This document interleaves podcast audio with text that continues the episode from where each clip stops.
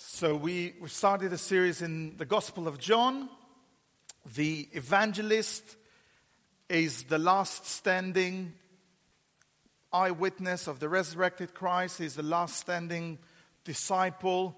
He has told and he has taught the stories that he, he has recorded here for several generations. And he's trying to leave behind a legacy for the followers of Jesus. And he's got a, a, a purpose in mind. So, so in one sense, he's witnessing that what Jesus has been doing in his life and his ministry is true, but also that the people do not lose sight, but put their trust in him. So um, as we as we looked at the chapter one last week, we we we we saw that the, the pastoral and the great heart of John is to, to give us, to impart to us the teaching that Jesus is not just a good teacher that you listen to when it's nice to listen to, but he is God. And the way that he expresses that in the opening verses of Gospel of John is amazing. In the beginning, the same way as the Genesis started, was the, war, the Word, and the Word was with God, and the Word was God. And then he talked. We, we we left it last Sunday that that actually John is very keen to to to, to show us that um, Jesus was God on earth. He was the Son of God who, who who came on earth, and and his existence was from the beginning. His identity was fundamentally came with that relationship that he had with the Father, but also was expressed in the relationship that he had with the humankind. And we will see that that relationship actually be so obvious in the way that John represents Jesus to us, in the John, in the way that John wants to, us to learn from Jesus, that, that this relationship that Jesus has got with the Father is very important, and it's reflected in the way that he relates to the people. And that's why one of the big themes in John's gospel is the theme of love. Love. God is love. God is light.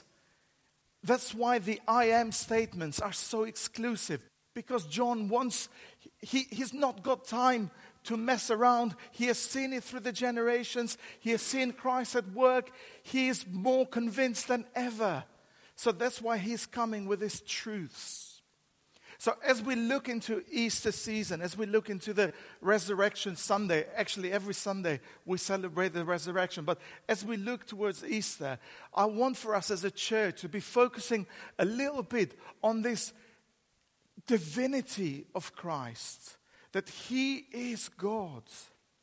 And today we're going to be looking at, at another aspect of the divinity of Christ. Before we do that, um, we cannot do John justice with five Sundays. So I'm I'm I'm going to run through some of the stuff so so we know that we are on the same page. But if we looked at John chapter two, you can see again how this relationships relationship with the Father and the relationship with the humankind expands in John chapter two. There are two main things that happen there. It's the the miracle in the wedding in Cana, and then it's the, the clearing of the temple. And it's it's this, again, the relationship that he, he's saying to his mother, my time has not come yet. And that's the, when he knows that he's doing what God has asked him to do.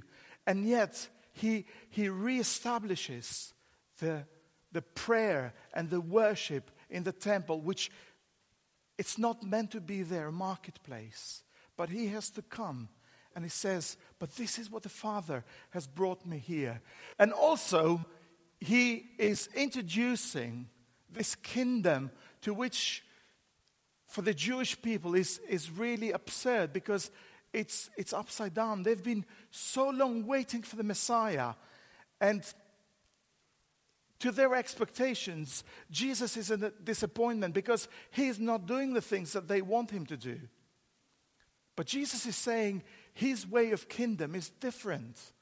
And he's inaugurating the kingdom of God coming on earth with the ultimate revelation of, of being solidified when we see him face to face. And if you see the end of the chapter two, it's very unique because it talks about the condition of mankind. And we, we very well mentioned that about, uh, we talked a, l- a little bit about that when we prayed and, and, and the state of the humankind and the human heart and stuff like that. So we come to chapter three and um, we meet with, with somebody who is very familiar to us. Um, Gloriana, sorry, Alicia asked me earlier on, who is Nicodemus? And I, I told her the first two lines, he is the guy who's gone to see Jesus in the night. And she said, yes. And then the, the scriptures was read. So so there is there is a familiarity with, with telling the, the gospel story. But I don't think we should neglect it then, because I think there is things that we can learn from this famili- f- familiarity. So we've got this, this good old Nicodemus here. And for John, it's very important that Nicodemus is featured throughout the whole gospel. It's not featured in any other gospels apart from the Gospel of John. You don't hear about Nicodemus elsewhere. But here, you, you, you see Nicodemus featuring in three main, actually, parts of Jesus' ministry.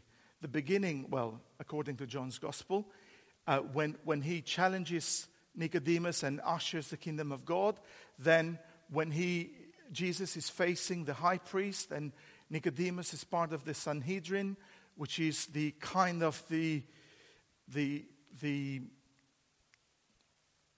what would be here the, the equivalent would be the uh, a, a court that decides on on the high court or something like that, that um, and that varied from the number of the Pharisees that it included. So there was courts that had twenty-one Pharisees, there are courts that had twenty-five, and I think it went up to seventy. Numbers don't matter, but here we've got somebody who, who's featuring there, and also he's featuring after Jesus has been given the, the, the, the mandate to be crucified.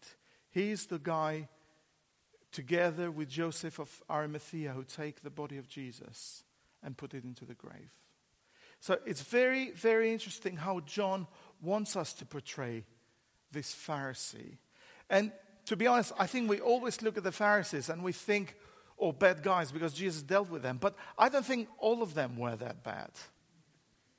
Because in one sense, they were devoted to God and they were pursuing God. And to be honest, they had a lot of blind spots and they had created a lot of rules that had stopped them to connect with God. But on the other hand, we've got Nicodemus here, a Pharisee who's pursuing Jesus at night because he's got questions.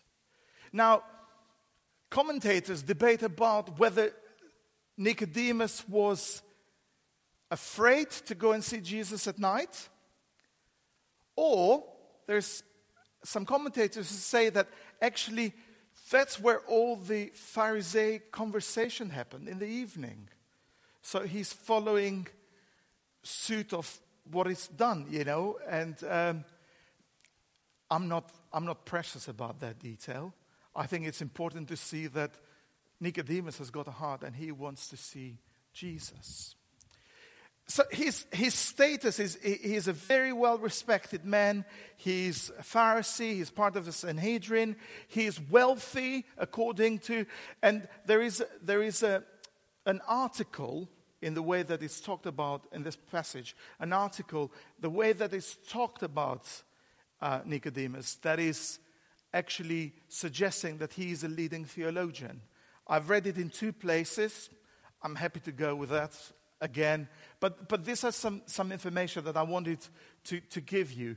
Um, and again, because he was part of this elite group and part of this group that were devoted Jewish, Orthodox Jews waiting for the Messiah, of course, he was anticipating the arrival of this kingdom, the arrival of Messiah. They've had enough of the Roman Empire. They've had enough of four hundred years of silence.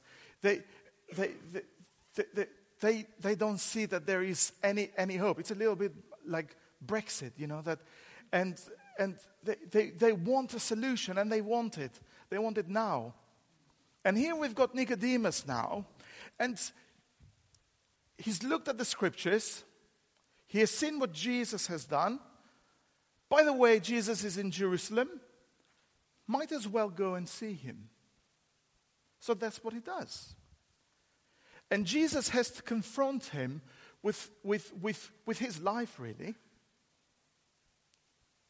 And I think it's very important that we, we take this from John, that John is not messing around here. John wants us to see Jesus' heart, but also that Jesus is very, very objective in his approach to Nicodemus. Because what's happening here is that Jesus is being misunderstood. And and I think this is an encouragement for me, because um, you see Jesus' ministry and life in the gospel, and he's misunderstood the whole time. He has to explain himself. He has he has to to, to, to give credit to, to, to, to his ministry. He he has to expound what he means. And there's particular things that he doesn't want to be understood. And he, he encloses all the parables and he, he explains them to the disciples. So Jesus is quite strategic here in this ministry, but in the same time, he's being misunderstood. Because again, um, you can see that Nicodemus' approach is that, well, we've seen a side of you, but let's have a conversation. And then when he talks about coming to God through Christ, then Jesus has to say to him, truly, truly. So if something is said twice in a Jewish context, it's very serious. If it's said three times, it's more serious than very serious. But Jesus is saying here, truly, truly. You know what Jesus is saying? Amen, amen. I tell you that unless someone is born again, they cannot see the kingdom of God. Now, one of the things that we have tried, well, I have tried, but I've been also challenged to consider is the the, the way that we, we use words in our congregation, and the and and and, and the way that we we take the, the, the understanding of the words for granted. So, and one of them is uh, born again. I rem- I will never forget it. I, I was sitting probably two years ago next to a lady at the seniors' lunch, and uh, she was commenting about a member of her family, and she says, "Oh, and she's one of those born-again Christians," in in, in that kind of attitude. And um, I kept quiet because I didn't know what to do with it, because I thought perhaps we have confused, or we've tried to to to over-explain the word, and we have missed the point of what Jesus is trying to say here to Nicodemus. So Jesus, it, in understanding that Nicodemus is misunderstood, he is taking the chance now to explain what he means by that. And he knows what he's talking about, because actually the, the ongoing question, even today, but even in Jesus' time, is who is Jesus? And John is very determined to tell us who Jesus is. He's very clear in his mind. He's very clear in his theology. And he wants to pass that message on. Now, in this, in this gospel, we've got the wonderful objective of John. He wants not only for us to know that Jesus came, but he also he wants for people who Who, who encounter Jesus to put their faith in him. And that's what he's trying to do with Nicodemus, that, that actually Jesus does not just remain a good teacher. And he says, Rabbi, we've seen your signs and wonders, and that's why I've had to come a converse, to have a conversation with you. No, no, more than that. Put your trust in him. Believe on him. Build your life upon the rock. So, um, this series, you, you, you'll be treated with a Greek word. And uh, last week, uh, we used the, lo- the, the word logos. This, today, we're going to be thinking a little bit about the, th- the term, what does it mean to be born again? And the, the word that is used there is anothen. And basically, it's got two two kind of meanings. Uh, one of them is born again. So the New Testament uses the word again in other places. And the other the other meaning of the verb of this word is born of above. Um, different translations have translated it differently. I think the, the N I V has gone down the route of born again. If I'm honest, I have no problem with any of those translations. Because um, for me, if one shows the source, the other shows the nature. But you still have to be born again or above. You still have to encounter this new life that Jesus is. And as an exercise, Chris was very gracious in sharing her story today and encouraging us. But I want us to pause for a moment and think a little bit about your own testimony. When Jesus challenged you about surrendering your life to him. And if you haven't done that, it's okay. It's not a problem. Jesus is still going to challenge you. But I want for us to pause to that moment and think a little bit. And take a moment also to thank God for that opportunity.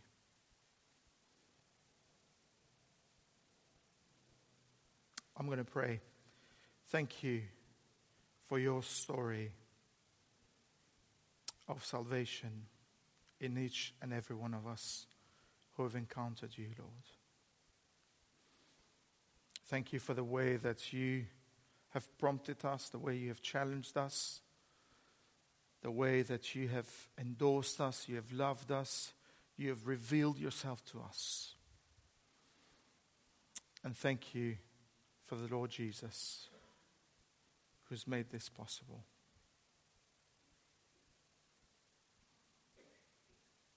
In your name, amen. Cycle and stuff like that, but he, he's seen that there is something there of Jesus, that he, he knows that he, he, he wants to, to deal with that.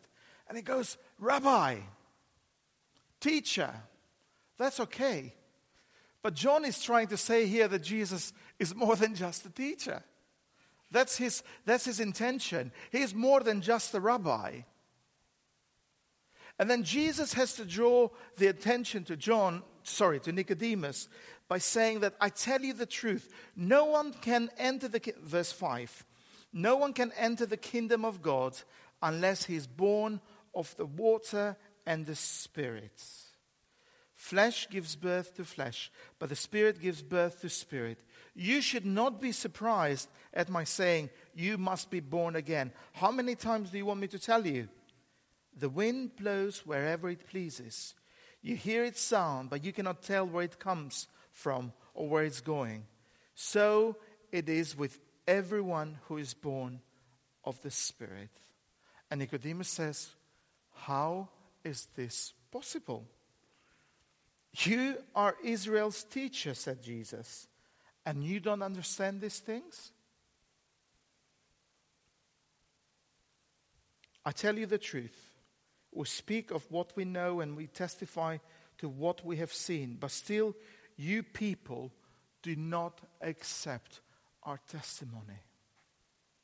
It's very important to listen to Jesus' words here. Because he's being very direct, but he's being very gracious and loving towards Nicodemus.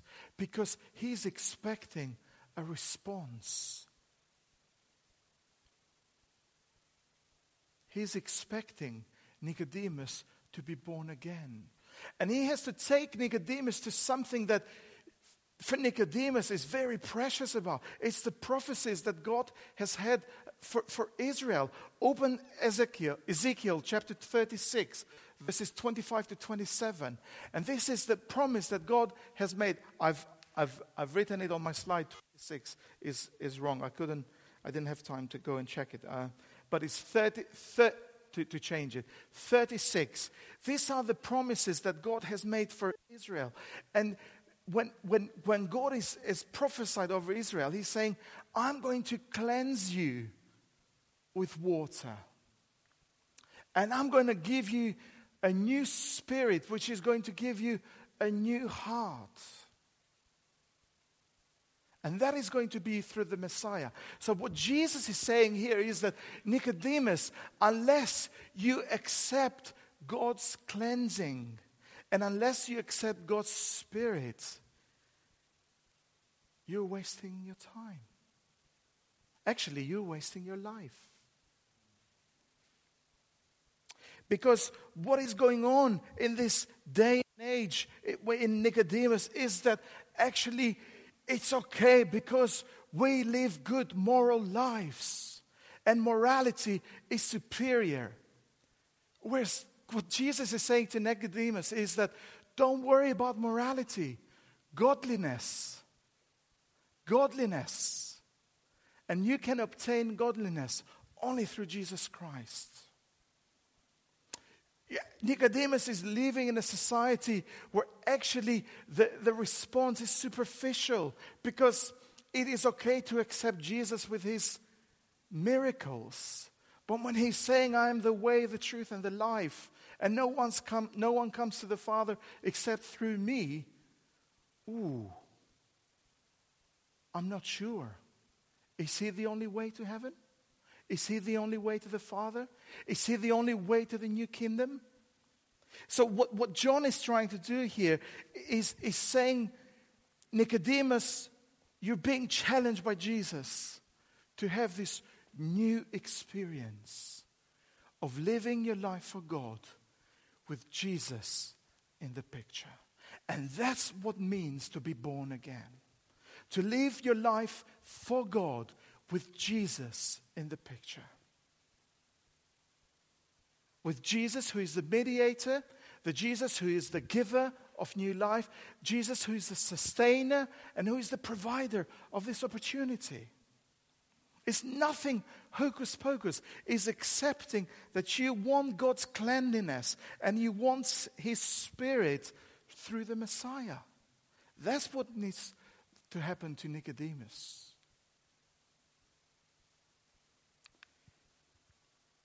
Because what John is trying to do here is saying that, yes, Jesus is not just a good teacher that we should listen to occasionally.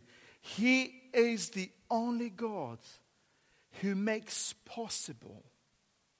He is the only God who gives new life. And what are you going to do about that?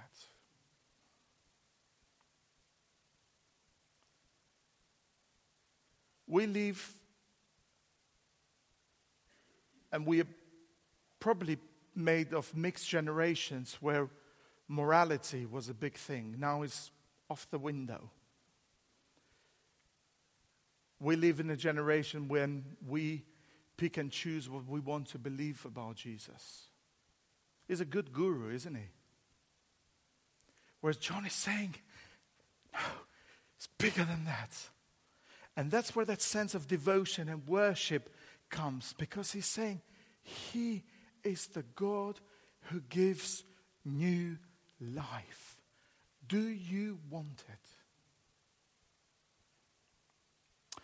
And if you have been on the receiving end, on the beneficiary end of this new life, how are you making use of it? Because it's okay for us to be stopping here and saying, Nicodemus, your choice. Well, do you want new life? And if you have been part of receiving this new life in Jesus, what are you doing about this? I'll finish with this verse. Ephesians chapter four, verse twenty to twenty-four. Even Paul says it. When you come to this new life, you come through Christ. Because if you don't come through Christ, it's not new life. You, however, did not come to Christ that way. Surely you heard of him, were taught in him in accordance with the truth that is in Jesus. You were taught with regard to your former way of life to put off your old st- self, whatever that was, whether a pious or a thug, it doesn't matter, which is being corrupted by its deceitful desires, to be new in the attitudes of your mind and to be putting on the new self, created to be like God in true righteousness and holiness. Do we want this new life? Because this is where the rubber hits the road. This is where the gospel becomes good news. This is when when when when when we hear Chris saying that uh, you move from a spectator to a participant. This is the new life. Do we want it, church? Do we want it for ourselves, first of all? Do we want it for our, our loved ones? Do we want it for our communities? Because if God, I believe this truly, if God is the only one who gives and organizes new life, I'm sure he'll do a good job with that. Otherwise, Paul would not say that he who began a good work in you will bring it until completion or unto completion in the day of Jesus Christ. Well, I want that new life. I want the results of that new life. I want that for myself. I want it for my family. I want it for Westbury Park. I want it for Bristol. I want it for U K. I want it for Europe. I want it for the world. Isn't this the greatest message that we can give in this time of chaos and disruption and stuff? That actually, do not put your hope on Theresa May. Do not put on your hope on Donald Tusk, whatever his name is. Come and experience the new paradigm of God's kingdom, new life through Jesus Christ. Let's pray. So, Lord, I just pray that um, this is not just going to be information for me, but I will choose to acknowledge the new life that I've got in you, Jesus. And today and through the week, you're going to give us and me and all of us here, Lord, opportunities to experience the beauty of the new life that we've got in you in all our spheres of life. And also, Lord, would you give us the courage and the power to challenge in a good way those people around us who are missing out because they've not been born again through the water and the Spirit. And in the end of the day, Lord, it is your Holy Spirit that can be the only one who helps us in this. So we... we We cry out to you, Holy Spirit. Come to our aid. Come and rescue us from ourselves. Come and restore us in the way that we live for you. And come and give us that breath, that breath of fresh air, Lord, to be the aroma of Jesus in this confused and divided society. Have mercy, Jesus. And be glorified by the fruit of the new life that you give us.